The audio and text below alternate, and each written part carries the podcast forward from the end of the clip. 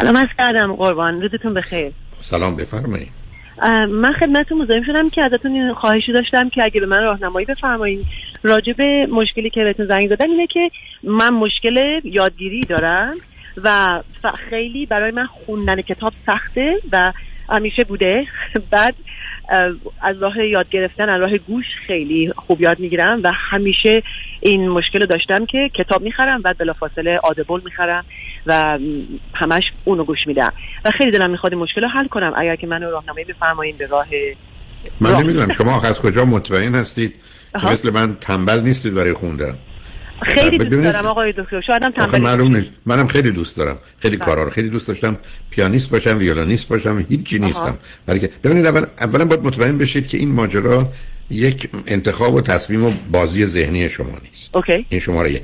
چون برخلاف دوم اینکه اگر فرض بر این گرفتید یا به هر حال به اندازه کافی دلایل دارید شما احتیاج به یک عکس برداری مغز دارید. برای اینکه اگر نوعی learning disability باشه یعنی اختلال در یادگیری حالا چه چشمی باشه چه گوشی باشه چه هر چیزی اینا باید مشخص بشه که منبع اخلال و اختلال کجاست. چون خیلی از اوقات ماجرای اختلال در یادگیری اصلا ممکنه مطلب دیگری باشه و غالب اوقات فرد خودش ازش خبر نداره ولی یک امارای عکس برداری مغز اون رو نشون میده. حالا شما چند سالتونه؟ من 52 سالمه قربان. خب به من بفرمایید که در نظر درس و اینا و کار تا کجا آمدید؟ بله من ایران مدرسه رفتم.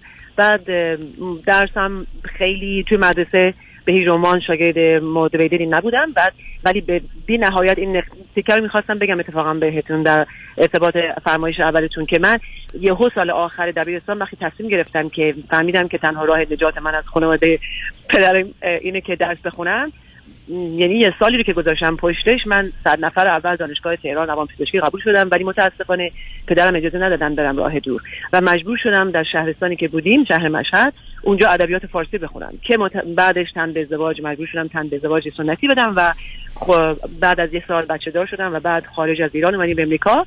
و بعد از اینکه دو تا بچه ها به یک جایی رسیدن که تونستم وقت داشته باشن بلافاصله رفتم مدرسه دوباره. ولی دو بار سه بار یه دلیلش این بود که خیلی استراگل داشتم. یه دلیلش هم بود که ساپورت نداشتم به خاطر نگهداری بچه ها از طرف همسر سابقه. و دیگه این هیچ وقت ادامه نکرد و الان صاحب بیزینس هستم فقط. ولی خیلی دلم می‌خواد که دوباره الان که راحت باشه مثلا درس خوندن کتاب خوندن همیشه کتابا پایله ولی همیشه آدبل میاد اول. حالا به من بگید اگر یه کتاب بذاری جلوتون تا اونجایی که ممکنه برای من هر کتاب باز کردیم صفحه اول. با چه مسئله روبرو میشید؟ بله. من همیشه از چپه شروع می‌کنم. ضمن که میپرم تا آخر همه رو می‌خونم. نه نه نه یعنی چی؟ نه نه نفهمیدم. آها. از آخر کتاب اول که خیلی لفت دامینیتم خیلی چپی هم بی نهایت خیلی بیشتر از اینکه دست چپ هم چپ دستم هستم. بعد کتابی که شروع می‌کنم به خوندن بیشتر از یه صفحه نیم نمیره میپرم به صفحات بعدی. چرا نه؟ خب نپرید نه نه ببینید عزیز. یه زمانی هست من مجبورم نفس بکشم. یه زمانی هست من مجبور نیستم دستمو بالا و پایین ببرم. خب نمی‌برم. اوکی. چون اگر شروع کنید به خوندن به خودتون بگید می‌خونم و حق ندارم جلو بزنم برم این ور یا اون ور یا آخرش. چی میشه؟ اوکی. نه هیچی. خب پس, پس مشکل ما چیه؟ می‌خواستم ببینم اونه یا اینکه واقعا مشکل اینه که اصلا مشکل شما احتمالا یه درجه دکترا دارید می‌دونید چیه؟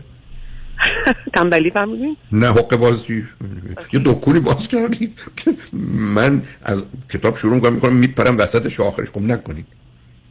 پس چرا آدبل و کتاب و 20 بارم گوش میدم تا تهش با تمام لذت و وجود. بسیار از اوقات بسیاری از اوقات آدما چشمی هستن گوشی هستن اونو می‌فهمم عزیز. بله. من خودم اگر یه چیزی رو بنویسم یا وقتی کتاب می‌خونم البته میخوندم چون مقدار مشکل برای خوندن به خاطر چشمم دارم بله. مثلا یادم بود که سمت راستش صفحه بود یا سمت چپ بالا بود یا پایین بود. و به همین جهت است که چون چشمم برای وقتی می‌بینم آدما رو نه. ولی در مورد کتاب و اینا اون حساسیت دارم. آدم از بابت‌های مختلف متفاوتن. یعنی شما می‌تونید یکی استعداد موسیقی داره یکی استعداد فرض کنید علمی داره یکی استعداد در یه چارچوب دیگر ورزشی داره. نه ولی این کاری که شما و حرفی که شما می‌زنید اصلا به نظر من هیچ ارتباطی به اجباری که شما دارید نداره. شما تصمیم گرفتید اینجوری عمل کنید. اتفاقا شما اینو میگید. من خودم خاطرم هست که کلاس اول مدرسه که رفتم فکر می‌کردم وقتی میگن یه صفحه مشق نیست یعنی صفحه اول بنویس و سطر سطر اول بنویس و سطر آخر رو. یعنی روز اولی که من به من گفتن که این یه سفر رو بنویس بالا روشن با پایین. حالا جالب این بود که معلممونم نیومده بود فراش مدرسه رو فرستادن تو کلاس. اون اونجا بالا نشسته بود. هیچی به من نگفت. هیچی. و من فکرم خب این درسته دیگه. و بعد. از دو سه روز که معلم آمد اون خیلی واکنش تندی نشون داد. وقتی دید من برای به جایی که یه صفحه مشق بنویسم سطر بالا و سطر پایین نوشتم. خب من می‌تونستم بازی در بیارم بگم من اینجوری می نویسم خب برای این چیزی نبود که اجبار نداشته باشم. این یه بازی ذهنی من بود. من فکر کنم اون هست. اینکه شما یه چیزی رو که میشنوید با علاقه میشنوید و اونجا مشکل ندارید خب معناش این است که برای آموختن شما اشتیاق دارید. ولی خوندن رو به یه دلایلی هست. ولی یه نکته دیگه من کنم. اگر یه کسی شما رو هیپنوتیزم کنه بعید نیست بفهمه چرا. بعید نیست بفهمه چرا. من دوستی داشتم که نمی‌تونست کتاب بخونه. بعد معلوم شد که پدرش بالا سرش میستاده و ازش می‌خواسته حتی حساب یا جمع رو. کلاس اول بوده ولی هر زمان اشتباه می‌کنه میزدتش. بعد از این مدت بعد از این مدتی اصلا از وحشت اون اصلا میگم من عددا رو نمی‌دیدم. من وقتی میگم خورا جمع مثلا چهار با پنج چی میشه می هفت. بدون اینکه اصلا چهار رو ببینم یا پنج رو. بعدم به ذهنم می‌رسید خب معلومه که بیشتر اوقات اشتباه می‌کنم و محکم تو سرم می‌زد. و از اون بابت اصلا خوندن بیزار بود. من خاطرم هست که در دوره دانشکده مثلا یکی دو تا درس داشتیم. یکی یادم درس نوسانات اقتصادی بود که درس نسبتا مشکلی بود. خواهش می‌کرد از من و من می‌رفتم براش میخوندم اول که اون میشنیده این شما. بعد یه توضیح می‌دادم. جالب اینه که ترم دوم این امتحان نمره او از من بیشتر شد. بله. حالا نشون میده من چند اندازه بی استعداد بودم. یعنی می‌خوام به شما بگم اینا هست. ولی من نگرانم که شما اصلا بازی در آوردید. شما این فرمای شما خیلی سریعه چون قصه زندگی ماست. پدر من دقیقا این کارو می‌کردن. منتها با برادر کوچکترم و من شاهد بودم و ترس بی نهایت بری توی خونه بود. متاسفانه پدر من این کار ولی با من نمی‌کردن. من دختر کوچه خونه بودم خب شما می‌دونید قاعده در یه قاعده در مورد کودکان هست؟ شاهد شاهد جنایت قربانی بله. جنایت. بله. حتی بیشتر. یعنی بسیاری بله. از افراد بودن که پدر برادر رو می‌زده بله. ولی آسیبی که برادر دیگه یا دختر خورده که کتک نمیخورده بیشتر از اونه. ولی که او حداقل با خوردن تکلیفش روشن بوده که کتک کجاست درده کجاست. بله. اینا تصور می‌کردن و غالب اوقات بیشتر از اونی که بوده. به که میگن اون کسی که در حقیقت witness of crime is a victim of crime. موافقم. بنابراین اینکه شما مشکل اونجاست عزیز. یعنی به نظر من یک کسی می‌تونه اولا مطمئن بشه از کجا میاد. دو تا راه دارید. یکی اینکه واقعا گفتگو کنید یا شاید هیپنوتیزم کنن بتونن اصلا پیدا کنن ریشش کجاست و اون رو بتونید کنار بذارید. دوم اگر فکر کردن که از این طریق یاد نمی‌خواید برید به نظر من با یه نورولوژیست اگر صحبت کنید ایشون شاید بتونه مشکلی در مغز هست مشخص کنه ولی با توجه به توضیحاتی که شما به من می‌دید به احتمال زیاد به شما خواهد گفت که این مسئله فقط یک ببینید تصمیم یا نتیجه گیری و برداشت ذهنی شماست و واقعیت نداره. یه مسئله دیگه اگر کمک بکنه به پیدا کردن راه اینه که بی نهایت focus و تمرکزم خیلی sharp هستم در های دیگه و مثلا خب من 17 سال یوگا هر روز انجام میدم و تدریس می‌کنم در کنار می‌زنم و اصلا چشم من محال تکون بخوره از توی آینه وقتی دارم posture رو انجام میدم. و خیلی خودم تعجبم. تو خیلی نواحی دیگه زندگیم خیلی focus م. عالی و بی نهایت sharp هستم. من لازم بابتا برای همین به این شک داشتم که. پس میفرمایید ولی بعدم دوست دارم. حتما برم ببینم. پس اول با هیپنوتیزم هیپنوتراپی ببینید صحبتی بکنید یا می‌تونید با یه نورولوژی صحبت کنید ببینید نظر ایشون چیه.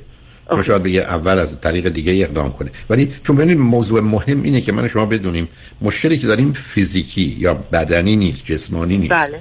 روانیه. اون موقع مسئله خیلی فرق می‌کنه تا اینکه نداریم چون برخی از اوقات افرادی هستن که لرنینگ دیسابیلیتی دارن اصلا یه قسمت از مغزشون کاملا مشخص مثلا اصلا ریاضی نمی‌فهمند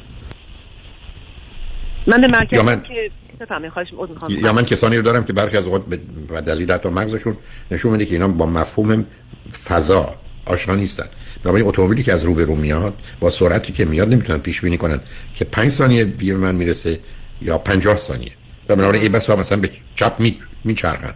چون فکر کنن 50 ثانیه است. در حالی که اتومبیل 5 ثانیه دیگه اونجا تصادف می‌کنه. بسیار من تماس گرفتم با مدرسه. او ببخشید بفرمایید عزیز. من راحت باشید عزیز. من تماس گرفتم با این مرکز بهزیستی و گفتم توضیح دادم اول چون نمی‌تونستم شما رو بگیرم پای تلفن. و گفتن آره بیا تست تو رو بده. به نظر میاد با چیزایی که میگی منم می‌تونه این با نورو فیدبک انجام بشه. برای وقتی نگ...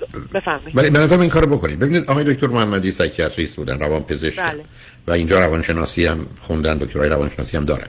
ولی بهترین متخصص این نوع تجزیه و تحلیل و ارزیابی دادن تست TOVA تکلیف چیزای دیگه مثل گرایش های اضطراب و افسردگی و وسواس و اینا رو نشونه چون برخی از وقت ممکنه ریشش اصلا وسواس باشه. چراییش رو نمی‌دونم. خب، ندارم وسواس ولی نداره. نه آخه وسواس وسواس به این که من سر یه چیزی گیر دادم. من گیر دادم که نمیشم نمیشنوم. اگر okay. بگید یاد نمی‌گیرم. من تاریخ یاد نمی‌گیرم. من نمی‌دونم عدد نمی‌فهمم. می‌دونید چرا برخی از زمینه وسواسی داره. بسیار عالی. من شروع می‌کنم. اینجا پس خیلی ممنون. می‌خواستم الکی نرم تست تووا بدم و نه نه تست تووا رو بده. چون تست تووا کمک می‌کنه. به ماجرای ADD هایپر اکتیویتی استراب شما استرس شما افسردگی شما وسواس همه اینا رو. و ببینید موضوع شما این است که چه چیزایی رو به اصطلاح رولد اوت می‌کنید. یعنی میگید این نیست این نیست این نیست این نیست.